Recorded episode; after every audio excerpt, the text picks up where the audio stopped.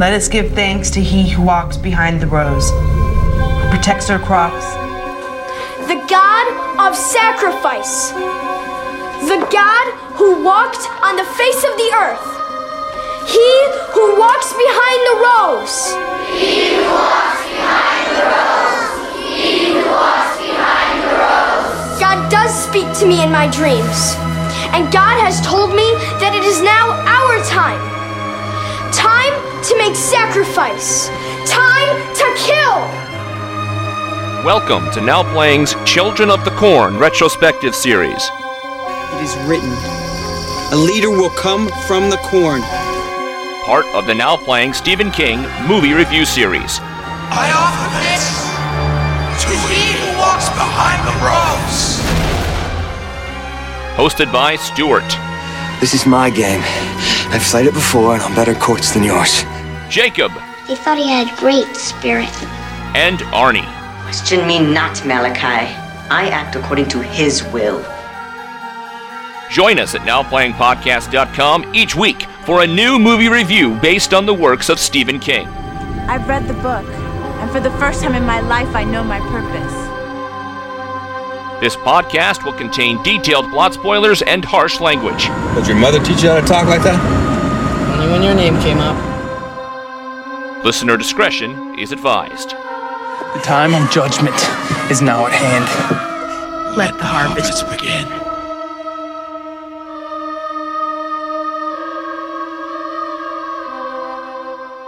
Outlander! We have your podcast! Children of the Corn 2009 edition, starring Daniel Newman, David Anders, Kandyse McClure, Preston Bailey, directed by Donald P. Borchers. I'm back! Arnie, the co host of Now Playing. Stuart in LA. This is he who podcasts behind the rows, Jacob. So we have good news and bad news. The good news? This is a reboot. We are not going to try to continue anything. Isaac is returning, but not as an old man. The bad news? This did premiere on the Sci Fi Channel.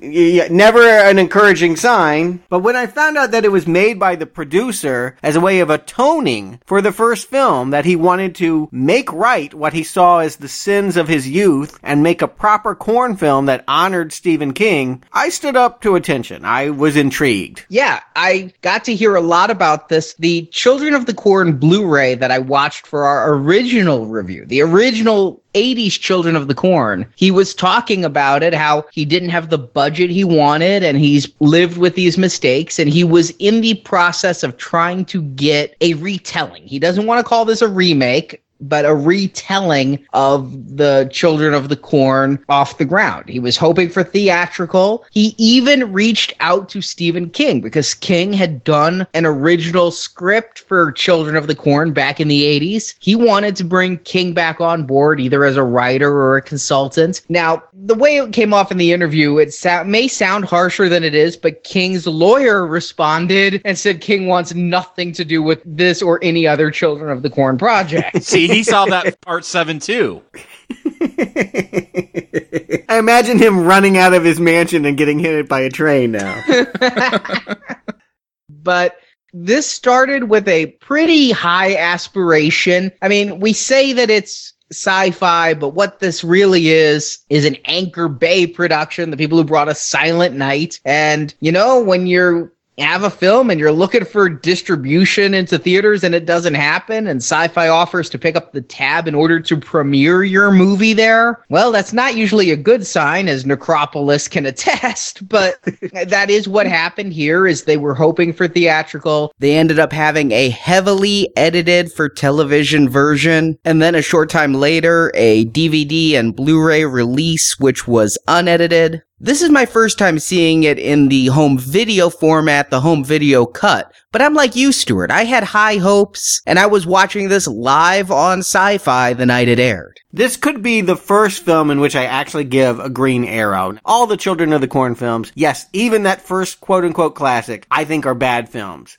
They are red arrows to me. But I've had some fun. There has been some that have some merit to it. But going back, trying to honor Stephen King and restarting, this could work. I am forgetting the fact that it's Anchor Bay. I'm forgetting the fact that it's Sci-Fi Channel. And I'm just hoping that this man means it when he says that he made a mistake in his youth. He was a young producer and now he knows how to fix it. There was potential to that first one. I gave it a kernel and now we'll see if it can grow into a field. I'm shocked. I had no idea the story behind this. I didn't know it was the guy from the first one returning. I did know it was sci-fi, and that's always a warning sign. I'll preview. It's better than I would have thought for a sci-fi. Like it didn't have those standard tropes that I would expect. So no flying sharks and Tara Reid.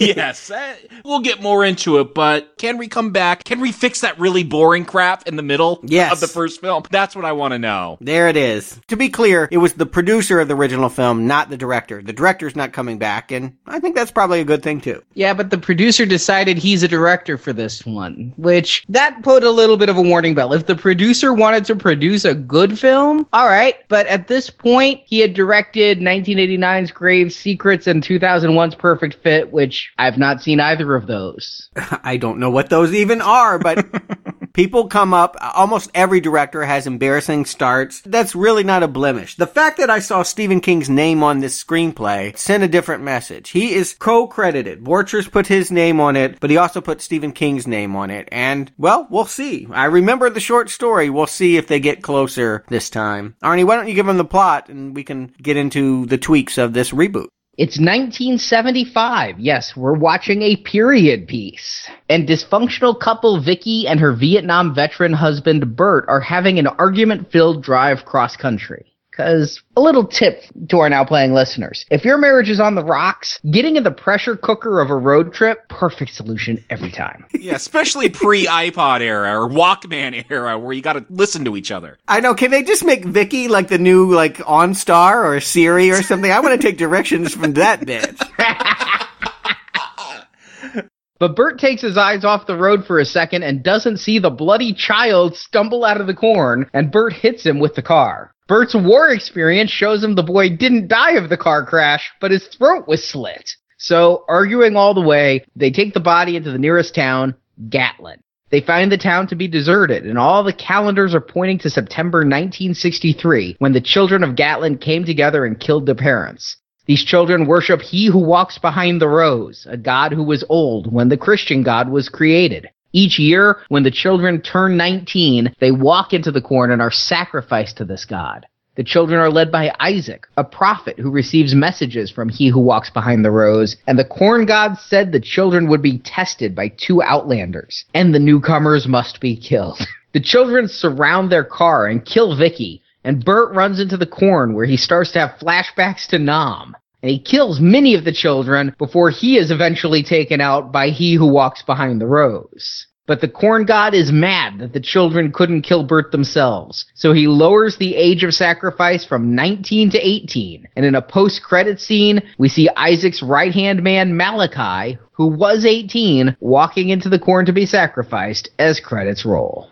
Kind of the same, kind of different. I found myself thinking a lot of Disciples of the Crow, lest listeners forget our real first Children of the Corn review done many moons ago, back as our first night shift review when we did the $3 baby adaptations. Yes, they did hear what I thought they should have done in the first movie. They leave it with a ellipse. We get a prologue where the children start to conspire, but the only killing we see is that they get a pig and stab it. We don't know or we wouldn't know, I should say, if we hadn't seen seven movies already, what they were really up to and what they were capable of based on the way that it jumps from the prologue in September 1963 to 12 years later, September 1975. I thought this was an interesting choice. Yeah, you know, as much as I like that opening slaughter scene in the original film, I don't know, I like the vibe that this one gave off, especially in this 1963 scene with the child preaching and this pig being slaughtered. It's a creepy creepy vibe. It's not the gore, it's not the blood, but there is a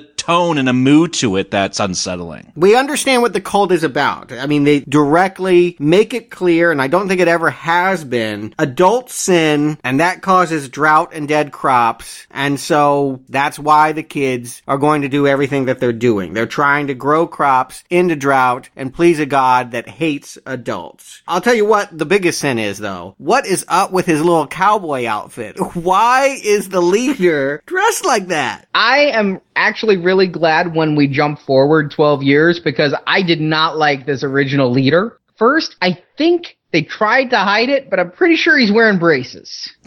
Second, his outfit. And third, I'm like, sir, I know Isaac. You are no Isaac.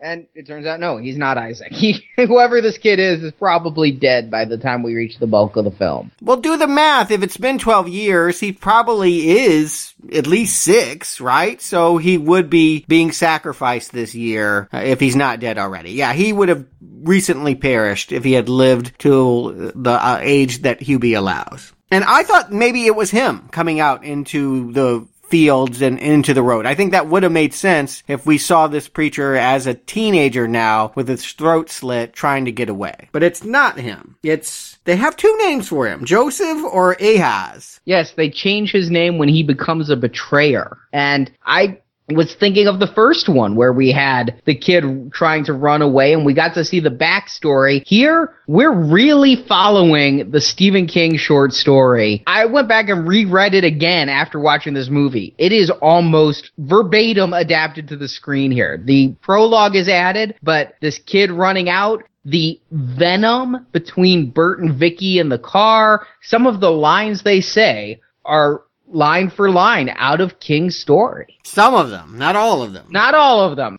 Some of them. This Bert and Vicky, man, and I'm going to put the blame on Vicky. I'm sorry. I'm not trying to be sexist, but whoever wrote this character, she is toxic. It is painful to have to listen to her and watch her in this film. I don't know what motivates her. I don't know why she's so pissed off at Bert, but she does not shut up the entire time she's on screen. Yeah, the problem is she's a hateful character, and we've had plenty of those. I mean, my God, I didn't think I could hate a wife more than I hated Connie in Maximum Overdrive. You know, Curtis!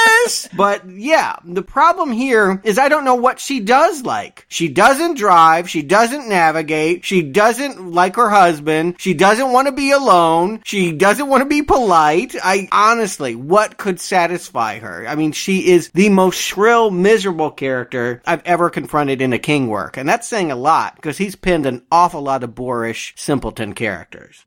And this is a shock too because this is a returning King alumni. This is Kandyse McClure of Carrie 2002. That was Sue. Nice old Sue has become a real bitch in the seven years since the Carrie TV movie. Well, you know, when your friend burns down the school, that can kinda happen. Yeah. But yeah, Kandyse McClure when this came on, I had forgotten she was in that Carrie TV movie, but I was a Battlestar Galactica fan. She was on that show. I knew this was on TV because of the tie from Battlestar Galactica and seeing ads for this during BSG. So I was excited to see her in this movie. And then during these opening scenes, man, it is caustic. And you guys are saying she's nagging and hideous and everything. I mean, not ugly uh, physically, but emotionally. And I agree, but Bert's not really any better. I mean, he comes off slightly better. I feel this way about the way the short story is written as well, is both characters are bad. We kind of side with Bert because he lives a little longer and he does a bit more. He keeps his mouth shut, is my feeling. Yeah. If he's as toxic, we don't know it because he's silent. He doesn't match her in anger. He's not yelling at her. And it's weird because he's the battle veteran that should have PTSD. I mean, he should be the one that's yelling at her. But what we find out is that she has never forgiven him for signing up for a second tour de Nam, that he would rather be fighting in Vietnam than be home with her. We never know why that is. Yeah, look how she is. I'd go to Nam too. Give me a third tour.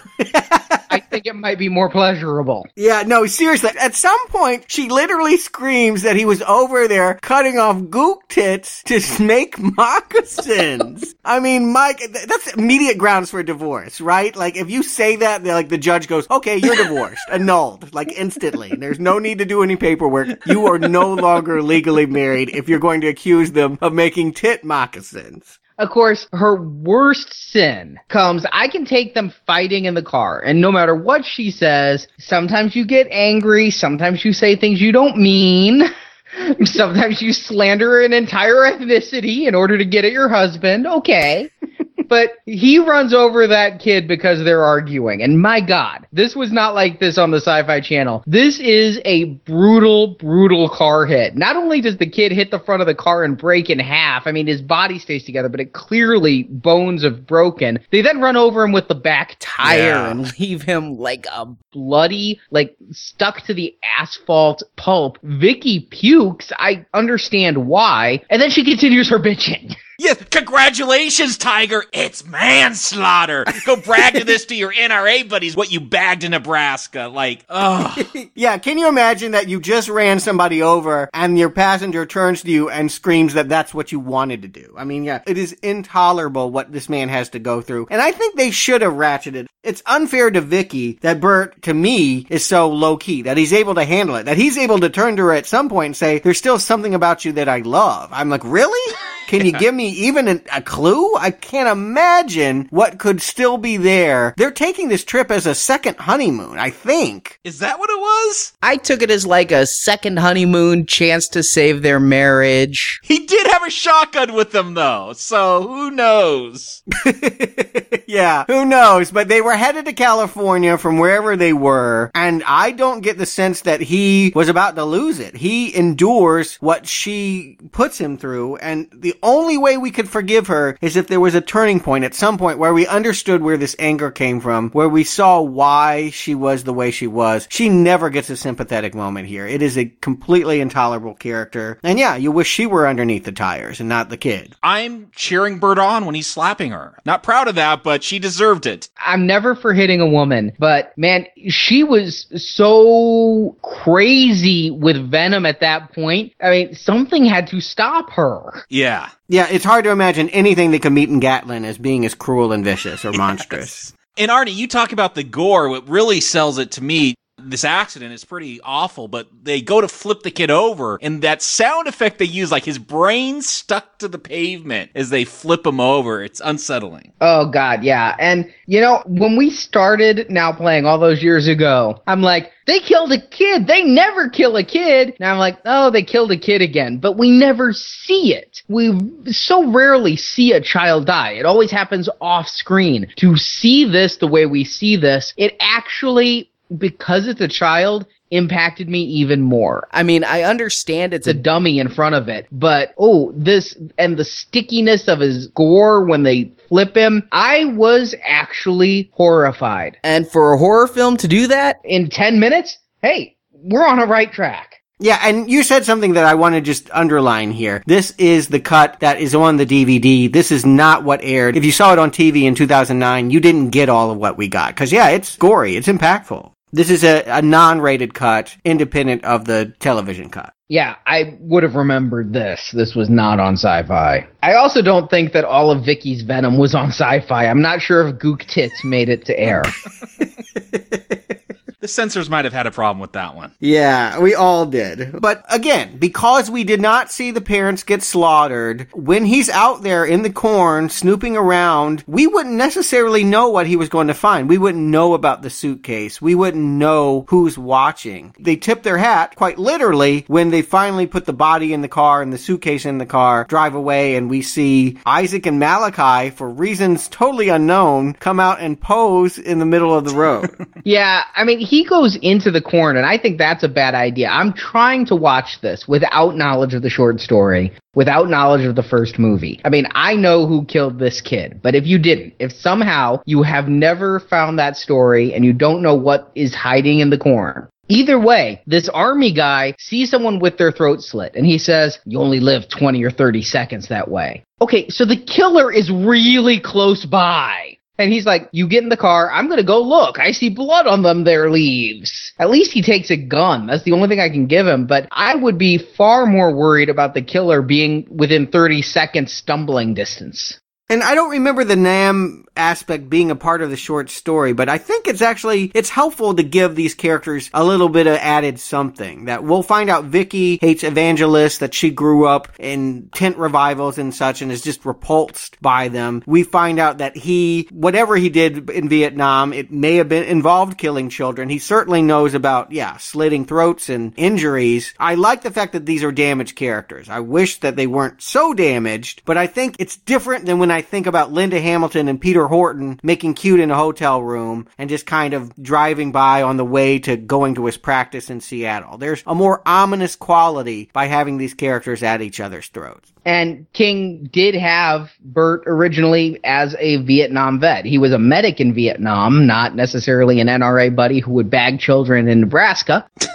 he was from Nam, so that's how he was able to identify the neck slit there as well. I didn't remember that, but okay, yeah. So the original movie took the doctor part, and this one took the Vietnam vet part. All right, well, I think the new movie got it right. I think it's better to have Burt and Vicky this way, although, like I said, dilute Vicky with about 80% water. Oh, this yes. is way too much venom. Way. And again, you want to like her at some point. It's okay to hate her at first, but we'll never have a turning point. Yeah, I'm asking for her to die throughout the film. There's never a point where I feel sorry for her. You know, one of the things this film does improve on, though, it moves, at least here at the beginning. We get to the gas station. I'm like, oh, great. We're going to spend another 15 minutes at this gas station like that first film. Nope. They stop there. No one there. Moving on. Yeah, I agree with that. And it's still slow. I don't want to give the impression that this is fast paced. I don't feel it's slow at this point. There is a point where I feel it slows down, but not yet. The first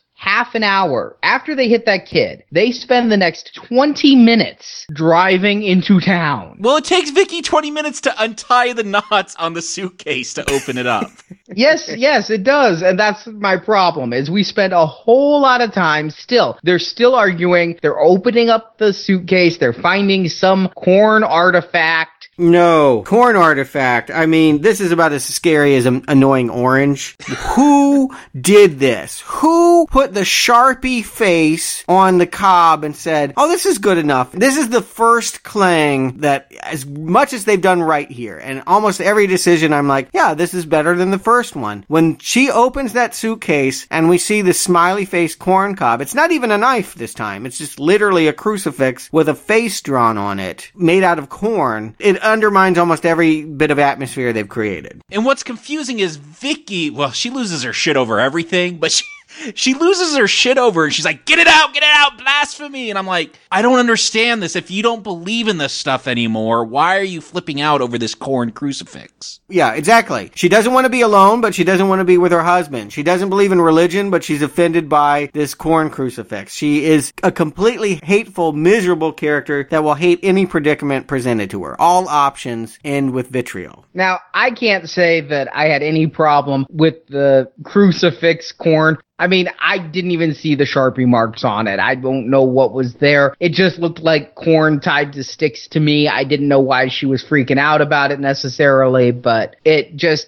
didn't bug me and make me think it was cheap. What's really funny is if you want to have just a chuckle sometime, go back and watch that scene again to see Kandyse McClure pretending she's trying to search through the suitcase, which is very small. She's literally just like fake piano playing her hands in that suitcase. But we see other corn with faces carved into it, and it didn't necessarily bug me one way or another. It certainly didn't scare me. I think I honestly would have preferred a corn knife or something bloody or something creepy that would have justified Vicky's reaction. But then again, Vicky's not yet had a reaction that was justifiable. well, just think about the character that splatted on the road. Why would he take an ear of corn if he was running away from Gatlin? If the point was that he was a betrayer and wanted to get away from the corn cult, why take a souvenir? But all of the hand carved art, maybe it's that way because it's done by children, but it's horrible and it kills the mood. The, the slow build, it's important that if they are going to go at the slower pace, that we feel ominous, creepy, that corn face, and, and again, I just think annoying orange. Never crossed my mind because it wasn't superimposed and smiling. But then we get introduced to the titular children. We had been spending all this time with Bert and Vicky, and I was the preacher kid. This one is Isaac. Looked similar in the first far shot from the kid at the beginning, and he's wearing similar clothing. I'm like, does this kid not age? Is he magical? Then we get a close up of this new Isaac the actor. I'm like, oh, he needs braces. The other one had braces. Got it. They're different kids. Hey, I'm going to give credit to this kid. He memorizes a lot of lines for a six year old and delivers them. but this is no Isaac Isaac. This is no John Franklin Isaac. No, no, you could never hope for that greatness. Yeah, there's nothing. I don't know. Even the way they dress him up is kind of goofy looking. He's got those shorts and that huge hat on. The hat's way too big. Yeah, the hat is the clincher there. I could go with almost anything else. I like the fact that they went with kids this time. I mean, last time it was 20 year olds pretending to be teenagers. This time, this really looks like sixth graders. And the problem is, is they just should have kept looking for the right Isaac. Most of the other kids I was okay with, but yeah, Isaac just doesn't have any scariness. And I've seen creepy kids before. I mean, The Omen. I mean, you can do it. You can find the right child that's going to have an unsettling quality to a stare. This kid, yeah, I would take his milk money. I mean, he would never have intimidated me. But you know, there is a Malachi here too, and he's older. I, I guess he's 18. We'll find out at the end. And that original Malachi, the, the way he delivered everything, it was just so blunt and forceful. This one's a little more nuanced. I, I never get the sense that this Malachi is, he might disagree with Isaac, but he's never planning on betraying him. He's always obedient. Yeah, the last time it felt like a hateful marriage. This time we have plenty of hateful yes. marriage with the real couple. We don't need any more disputes. Yeah, he listens to Isaac. There is never any betrayal. I don't know, he just seems like a dumb jock. You know, he just kind of like, I'll go along with it. He's bigger. He looks more physically imposing than Courtney Gaines, but they are missing some of the skeletal scariness of the original Malachi. I do feel like there's not much about either of these two that is very scary to look at. No, I agree completely. I recommended that first movie based on those two performances alone. That's how good those two were. I didn't even dare hope for anything close to this. I was interested, knowing this was coming from the same producer. I thought they'd repeat some of those beats, some of the infighting between the Children of the Corn. But no, they are, by and large, save for a post-credit scene that makes no fucking sense and we'll talk about it. By and large, they are a unified force. This is a cult where there is no dissent. People do what Isaac says there's one scene where Malachi appears to be questioning a little bit, but Isaac takes him to task for it, and by the end, they're praying together, and Malachi's back on track. I'm actually really glad, though, they didn't infight, because you're right, these kids look so weak. If they started to tear each other apart from the inside, then Vicky and Bert could have just driven right out of town. You know, and I like the fact that there is no Job and Sarah. There are no kids here that are the good kids. They're not selling out. I think that was the intent of the director, the producer, the writer. He was like, this time I'm going to make the kids all scary. Well, I'm not sure that they're all scary, but they all are a force of evil. Nobody here is going to ride off into the sunset with Bert and Vicky. Yeah, I see how this could almost be scary. So Bert and Vicky, they get into Gatlin. Bert gets out of the car to go check out a church, and Vicky's left in that that car. Isaac is standing on the roof of a building. He's doing, I don't know, sign language, hand gestures. thumbs up, thumbs down. Yes. Yeah. That is scary. Like when those kids circle that car and then start beating the hell out of it. That's some good stuff. I don't know. Maybe with the right actor or better direction, those hand gestures would have come off better, but it, it was kind of silly. Jacob, I can't give this good action because I see those kids surround that car and I'm like, yeah, they're really going to do something here. Finally. Because we've gone pretty quick through this conversation. I would just like to clarify we're 50 minutes into the movie. And all they've done is drive around town, and the kids have kind of stalked them a little bit. Which is on par for the original. But I just don't want the listeners to think the pace of our conversation denotes a fast pace of the film. we're moving fast because ain't shit happened yet. But when they surround the car, I'm excited because something's finally gonna happen after a lot of I won't say suspense, but perhaps tedium waiting for it to occur. But when they start to smash the windows of the car, I'm wishing for the excitement and scares of Disciples of the Crow, that dollar baby. Yeah, nothing's ever going to surpass that. I said that with the original. that did have the best grindhouse feel to it with that attack. Yeah, $20,000 mini movie from 1983 is better than any feature film version so far. But you know where they lose me? There's a Spanish guitar. There's like doo doo doo doo. yes, it's a western. I thought it was a showdown. Was it a quick draw between Vicky and Malachi?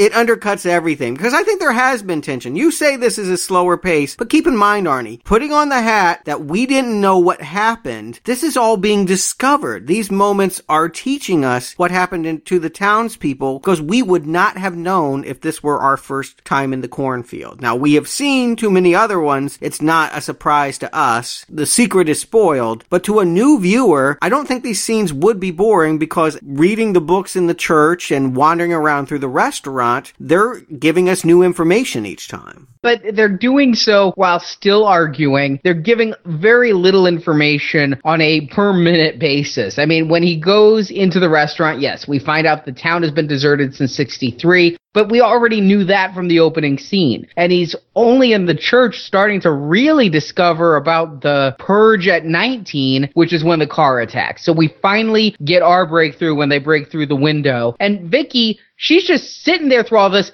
There's a shotgun in the back seat. Well, she tries to use it. Yeah, she gets one of them. After they've broken through the entire car. Hey, she didn't hang out with Bert's NRA buddies. She that wasn't the first thing she went to. She could have had some new corn moccasins here.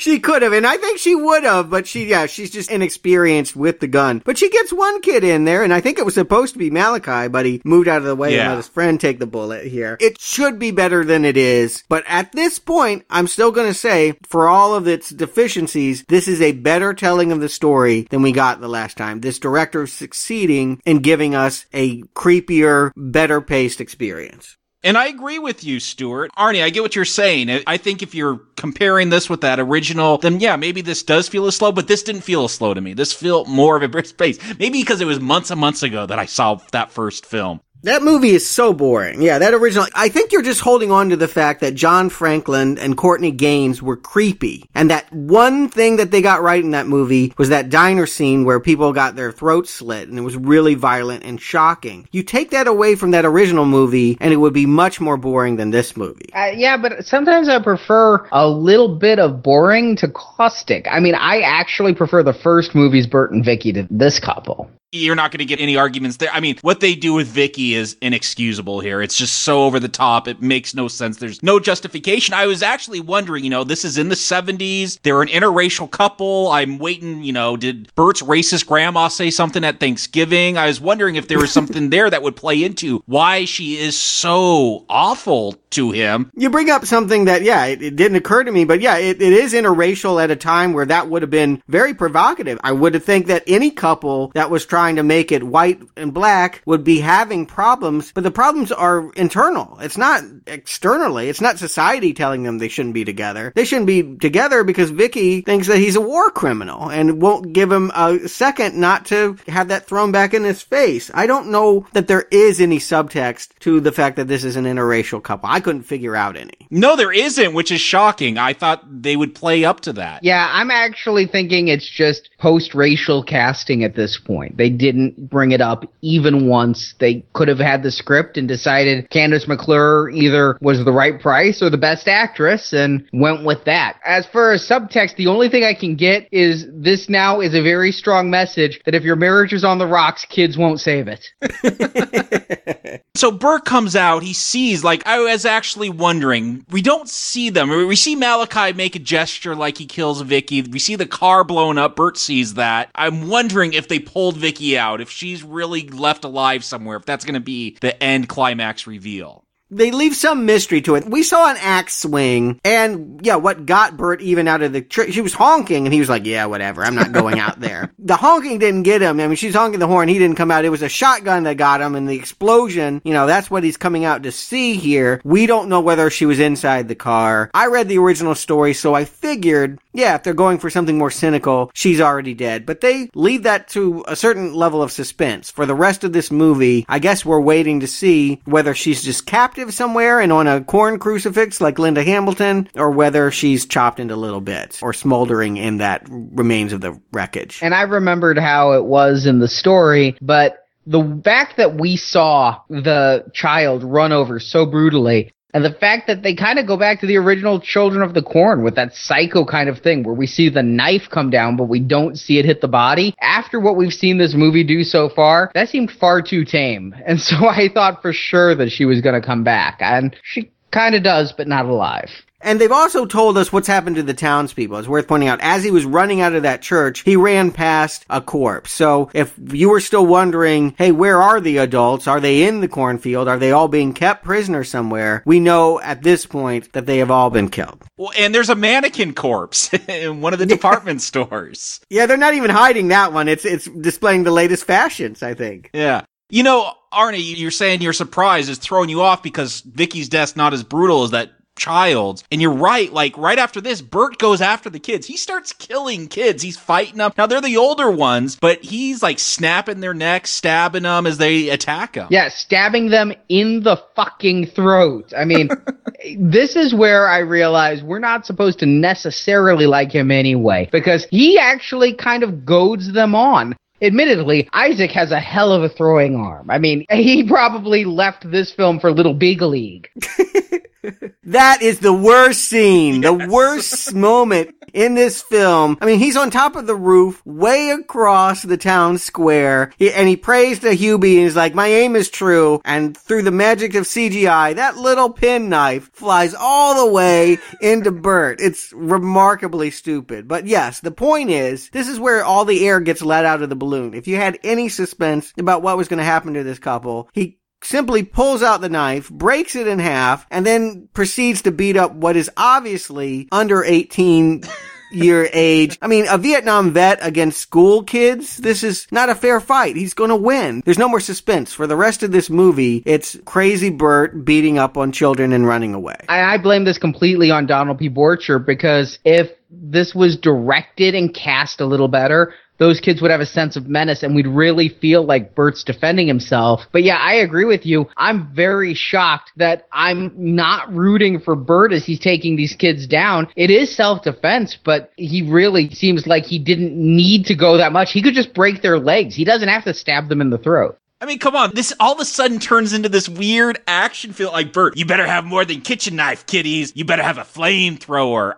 I'm actually so thrown off by where this film goes. You're right, Arnie. Like, I should be sympathizing with Bert. I should be saying, rah, rah, rah, kill those under 18 year old kids. Child murder. Yes, that is the right thing in this situation, but I'm not. I actually was wondering if the twist of this story, this version was going to be the Vietnam vet, like, murders an entire town of children and he's held accountable for it. Like, the cops show up and he's like, they're surrounded by dead children, but. Like, he goes ram Rambo and we see the yes goes full Rambo and like it turns into one of those things like he's the falsely accused one. It was all self defense, but it's such a horrific act that he committed, kind of like what you hear about what went on in Vietnam. I really thought that's where this might go because it takes such a strange twist, all of a sudden becoming almost an action film, and I'm not totally against these kids because they're casted so young. They haven't been written totally evil. And the only hit they get is that one knife he throws. If Bert looked like he was taking hits and he had no choice, it would be more heroic. We'd root for him more. Here, they can't touch him. They're outclassed. There's more of them than there are of him. So, in theory, if they all had cutlery, he wouldn't be able to fight them off. But they go one at a time. And they, you know, he can outrun them. He's got a long way to run. The next town is 71 miles away. And he's going to cut through the cornfield. And that's when I'm realizing, oh, well, this is a job for Hubie. But this is also where he relapses. I wonder if they thought about filming or if they did film actual footage of him in Vietnam, because I think we're meant to get what you guys are saying, that he did stuff over there. He killed children over there. The gook moccasins, you know, he made them in children's sizes too.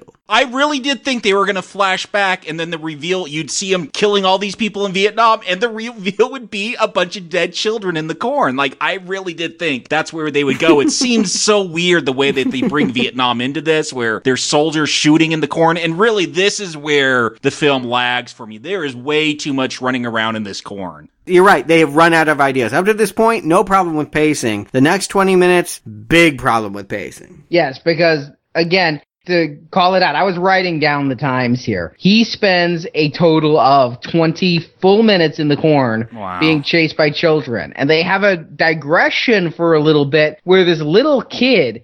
Now, I watched this scene twice, and maybe you guys can help me. Because there was a lot of Bert running through a lot of corn, being chased by a lot of kids in Amish clothing. But there's this little wee one, like Sesame Street set. Nahum, he's got a list. Nahum there. I mean, he looks like he's about to sing All I Want for Christmas is My Two Front Teeth. And he's there going, Something walked past me, it left no footprints. Was it Bert or was it he who walks?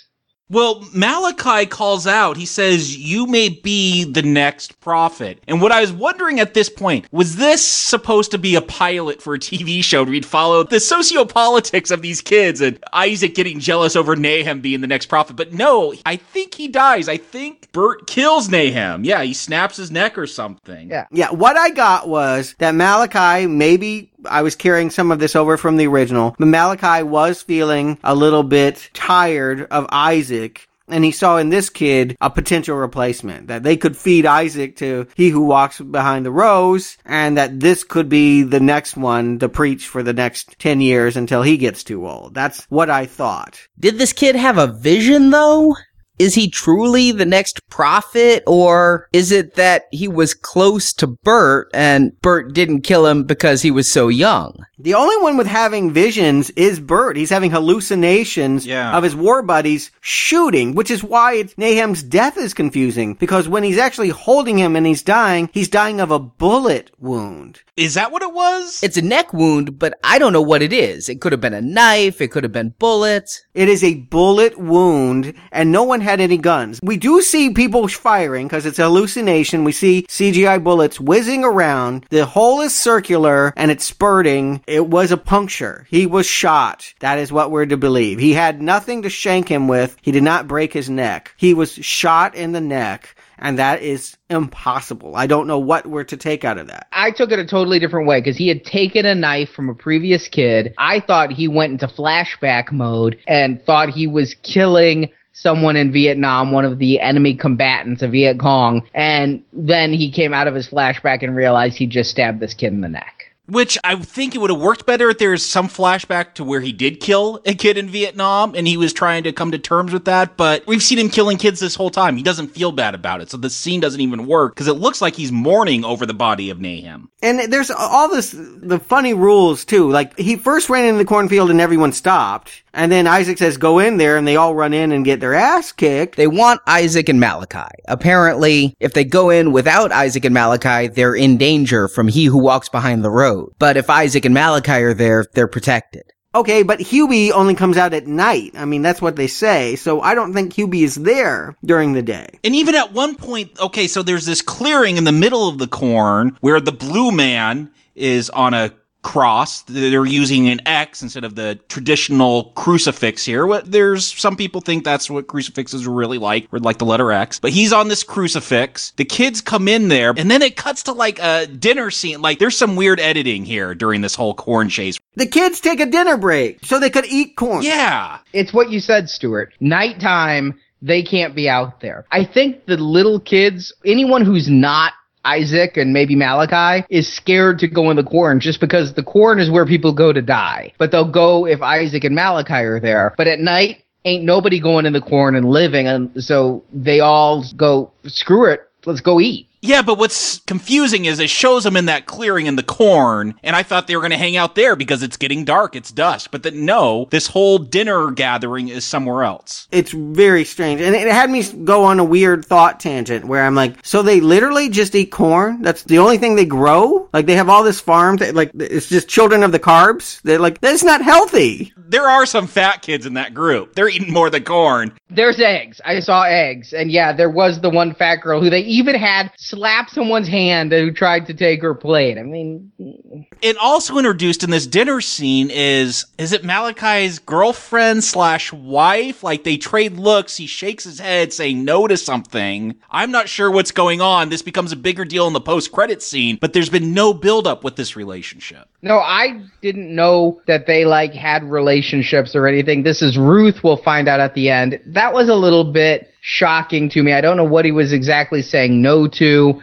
Were they with the ones that were supposed to be banging that night in front of everyone? That's what I'm wondering. No, you get to have sex right before you get killed. That's what I take it. Is like you get a fuck before you go to the field. If you're a guy, though, you're going to bang a younger girl so she can at least give birth to the baby. Right, yeah. She's got to at least be yeah, nine months before her 19th birthday. And they do it in front of everyone. and now something has made sense to me. Because even way back in the Disciples of the Crow, there's that line from the book about the defiler of the corn. Well, now I know how the corn's getting defiled. If you got a whole bunch of teenage boys watching two people have sex on an altar, well, they got to release that pressure somewhere. and there are some young kids watching that, and they are getting into it. Yeah, mmm. Mmm. Everyone's like, like it's Campbell soup here. Yeah, some creative editing because I really did believe. I mean, they give the impression that really, yeah, there's a six-year-old sitting right next to. I mean, literally within an arm stretch of some, yeah, soft softcore Skinemax stuff going on here who could conceive of this as a TV movie? Yeah, this had to have been an R-rated vision that they had in their head that just, when they couldn't get theatrical distribution, got shuttled out in this way. This isn't hard R kind of stuff going on. Yeah, well, sci-fi isn't too afraid of doing close-up zooms of eyeballs and calling it a scene or just cutting entirely so they can fit in more commercials. Believe me, if this was on two hours of television, I only got to watch 82 minutes of this. So I don't even think I knew there was a sex scene in this. I was certainly surprised when there was a titty shot. I was even more surprised when it seems like Bert somewhere out in the corn has a climax at the same time they do.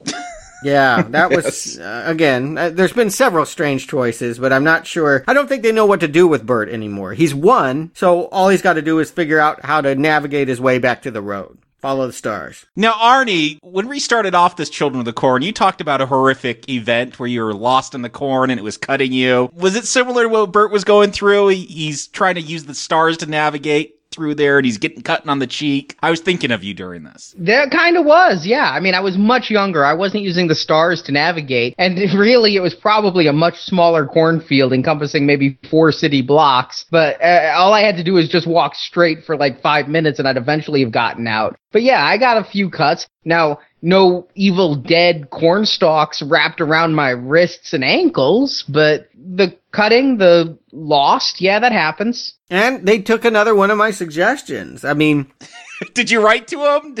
no, no, no. I but I mean, I think probably a lot of people said if you're going to have a special effect as bad as the one that they had in the first movie, don't show Hubie. Never show Hubie. Make him like the shark in Jaws. Just have some wrestling in the corn stalks, and that's all we ever get. I think that that is better than that animated, pixelated nonsense we've had for so many films. Not as memorable as the big face in the sky, but not as laughable either. Yeah, we're not trying for comedy here. We're trying to pull this off. Yeah, I was wondering, was this a budget thing? Did they just, were they smart? Did they take your suggestion, Stuart? Because I was surprised we never do get a big monster. Now we'll get Vicky. She returns and she's what, got corn coming out of her eyes and a demonic voice, but we don't get the bad, awful pixelated, hand painted on the cell monster here. Yeah, it wasn't pixelated. They didn't have pixels in 84, folks. It was hand drawn.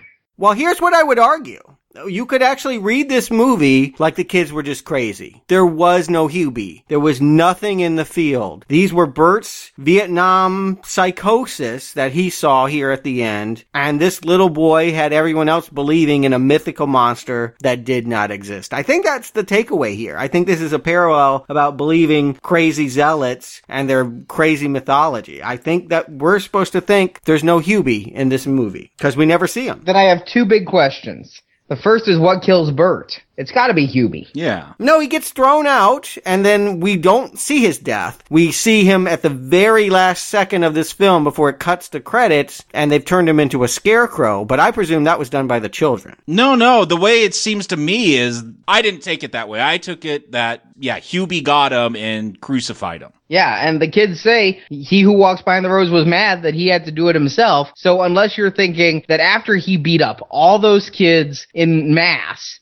that one of them skipped out on the orgy to attack him and succeeded in killing him, then it had to be Hubie. And second of all, at the age of 19, or now because he's pissed, he lowered it to 18, the kids walk behind the rows and die. What's killing them on their birthday if not Hubie? Maybe it's Malachi. Maybe, well, no, that guy was a betrayer. I was like, there, we saw a kid get his throat slashed. Maybe it was induced by the children. But no, he was running away, I guess, right? Yeah, I mean, in the end, this is based on a Stephen King story. And yes, you could try to read it that way, but I think the way Bert is taken out by a first person camera movement, how there's that little sound, that little light, the fact that while it could be a bit of a hallucination, but the corn stalks are attacking him and the clouds are moving. He thought he was in Nam, for Christ's sake. I mean, I don't know. I'm not sold on this, but it occurred to me that you could see it this way. That there are multiple ways of looking at this corn, whereas last time it clearly was a monster that somehow wound up in their field. Yeah, I do think the biggest shock to me is that the kids did win. And I, again, I kind of wanted them to. This seems like a more devout group to me than the other ones. And so I wasn't completely sad to see that their cult is going to continue. And you mentioned TV series. This is 2009. This was an era right before they started turning every single concept into a TV series. I think they were thinking about sequel. I don't think they were thinking about series, but I think my takeaway from the post-credit sequence anyway is that if Malachi and Amos are going to die early, that they've changed the laws to punish her husband, I think Ruth is going to get her revenge. I think she's going to burn the field. I think she is going to be a defiler of the corn and an enemy to Isaac in a sequel that's never going to get made. Yeah, thank God that Marvel movies have just conditioned me. I don't care if it's a movie from the 80s. Marjorie laughs at me because when the credits roll, I don't hit stop, I hit fast forward. And sure enough, there's a post credit scene when I thought I was out, they pulled me back in to watch Malachi walk to his death and Ruth try to convince him to rebel and she does have a vision of burning the corn and smiling as he who walks behind the rows is burned up. Yeah, again, I wish their relationship was more played out in this film. It's so sudden. It's literally it's just tacked on to the end of the film. It felt as out of place as if I j- had a bonus feature of which there were none and this was under deleted scenes. That's as much sense as it made. We've got one more film in this franchise, and my guess is it does not take up any of these strands. It is not a sequel to this reboot that we're never going to get answers here, right? That's my guess as well. It's called Genesis. Ooh, a prequel. Maybe, or maybe it has about as much to do with the beginnings of the Bible as Revelation had to do with the end. yeah, or any of these things. It probably will have nothing. It, it, we'll be lucky if we get a ear of corn, right? I mean, who knows? It could be anything. Well, what are you going to give this movie? A husk, a kernel, a pat of butter, or maybe a full ear? Jacob Stuart, do you recommend the remake of Children of the Corn? Jacob. I'm glad to say this is an improvement. We were on a, a, sharp, sharp decline with those last few corn films. This is an improvement. You know, I put it up there with the original. This one still got problems. I don't know which one I'd prefer more. That original has some more iconic imagery and acting. This one is way better paced until you get to the end and then it becomes nonsensical. And that Vicky, man, that just the writing and the, and the choices they took there, it's painful to watch. Just her vomit hatred throughout this entire film until she dies. But it moves quicker than the original, so it's still not a recommend to me because the ending does lose sight. I'm willing to go with it until Bert starts running through the corn and having Vietnam flashbacks and it lags and I don't know. We don't get a lot of answers. It, it seems like they're just wrapping up production at that point. And what is Hubie? We don't know. What is the future of Malachi and Ruth? We don't know. It, it's just so abrupt. But improvement over those last few that we've watched. It, it's I rank it up there with the original. I'd probably put this one a little bit ahead of it just because it is better paced, though it still has lagging problems. So weak, not recommend. Stuart.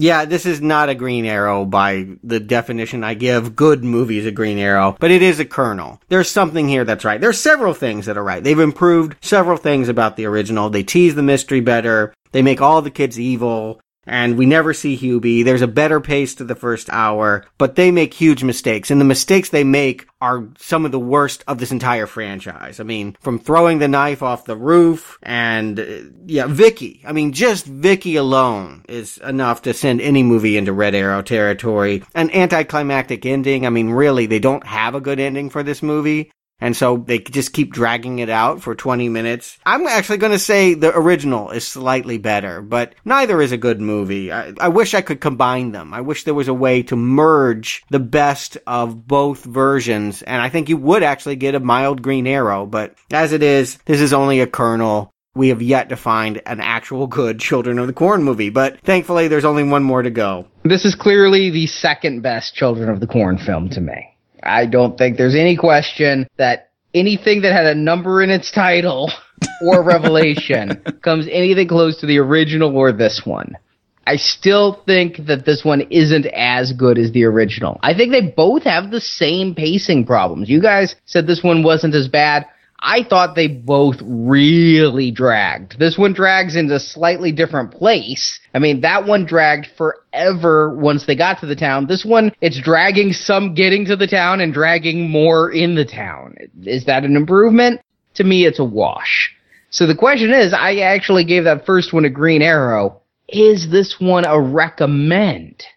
It also has going for it that it is true to King's original short story. It is almost the closest adaptation I can imagine. But much like Graveyard Shift and so many others of these adaptations, when you take a short story and stretch it out to 90 minutes, that becomes painful. The closer you keep to the original story, the less you add in, the more you just are elongating a scene to five minutes that should have been two is this a recommend? I can't recommend this. I think I've come so close because even though we've reviewed some really great films over the past couple of months, right now I'm in corn mindset. I'm walking behind the rows and looking at the lost crops of two through seven. And compared to them, yes, it's a recommend, but I just can't live with having a green arrow next to this movie with my name on it. It's a weak not recommend. There's stuff here to like but it's just not an enjoyable viewing experience. No, it's certainly not. I'm at least thankful that yes, I'm watching something that's not appallingly stupid like the last couple. I mean, I barely remember them, but God, those last couple sequels were so awful. All that I ask from this last one is that we don't go back to 666 and Revelations. Please be better than those. My hopes are exceptionally low as this came out around the same time as the only Hellraiser film without Doug Bradley. Wait, there's no C-lister in here you're rooting for? There's nothing in here I'm rooting for. If it's not the worst Children of the Corn film, it's a success to me. well, good. I, am glad you're not filling me with false hope. I, you know, as much as I've applauded your ability to resist logic sometimes and can't wait for next week, I can't wait for two weeks where we can talk about something that I think our listeners actually want to hear about. Yeah, I really try. I try to be the now playing optimist because of the three of us, I'm the one who enjoys schlock horror the most. I look for those kernels and water them and put them in my window for sunlight until they can grow to be green, green arrows.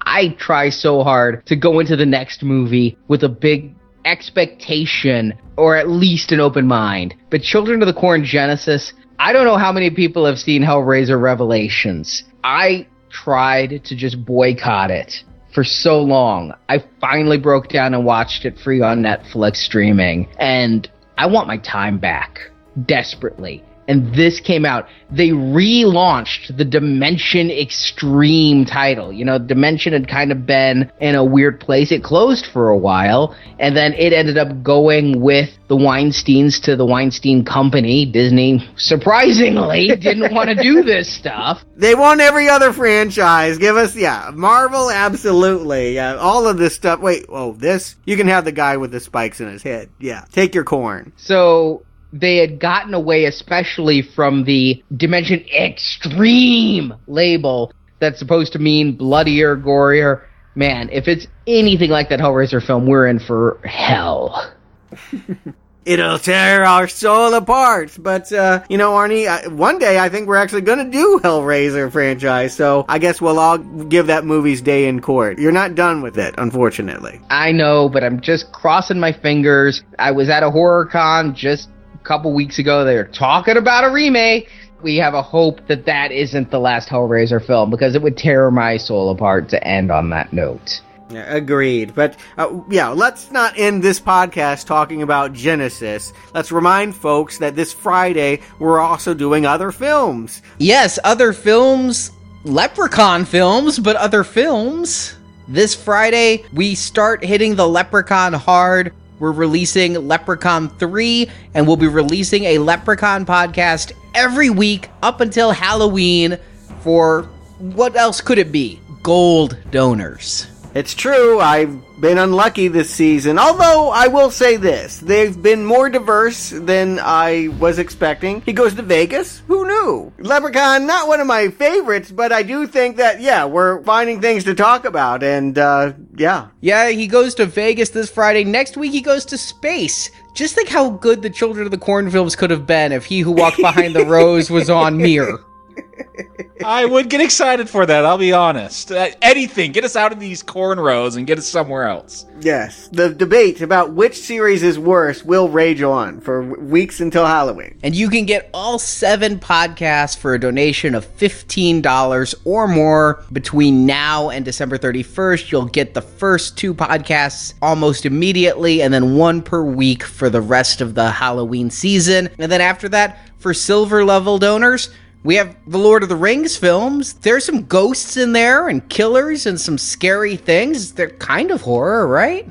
Well, they're done by Peter Jackson, who comes from horror. So, yeah, I think we did discuss that if you're a horror fan, you might find things to your liking in his vision. We're leading up to The Hobbit Battle of the Five Armies. You can get that for a silver donation of $15 or more. Or if you want both and do a platinum level donation of $30 or more, you get all those 13 podcasts, but 13 is an unlucky number, so we're going to throw in three bonus podcasts. But wait, there's more. There's Hobbit animated films. That's right. If you act now, Bob, you can get all 16 podcasts for the low donation of $30. Will it get the stains of leprechaun out of my brain? Well, you can find that out this Friday. So, Stuart Jacob, thank you for joining me, and we'll be back next week, Malachi. We'll be back next week.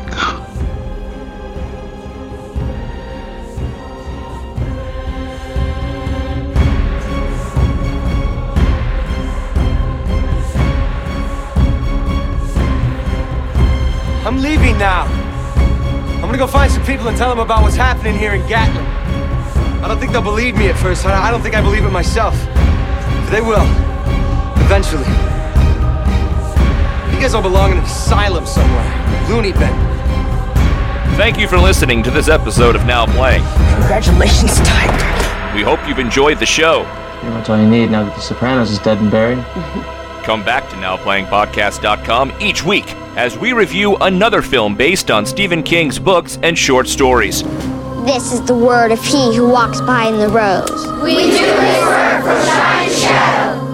At our sister podcast, booksandnachos.com, you can hear Arnie's reviews of the original Stephen King books and short stories on which these films are based. You should look it up. You still remember how to read, don't you? In the NowPlayingPodcast.com archives, you can find many more reviews of Stephen King films, including Maximum Overdrive, The Mangler, Sometimes They Come Back, The Lawnmower Man, Carrie, Salem's Lot, The Shining, and more. Find dozens of Stephen King movie reviews at NowPlayingPodcast.com. Well, these kids watch too many horror flicks. Also at our website, you can find reviews of film series such as The Avengers, Star Trek, A Nightmare on Elm Street, Silent Night, Deadly Night, Scream, Transformers, RoboCop, and hundreds more. Movies are filled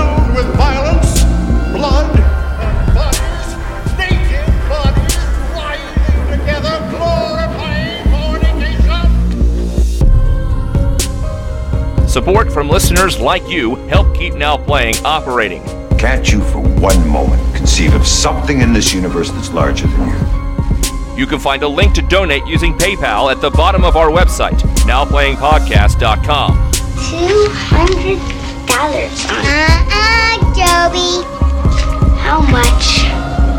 Thirteen thousand hundred dollars. Thirteen thousand hundred dollars.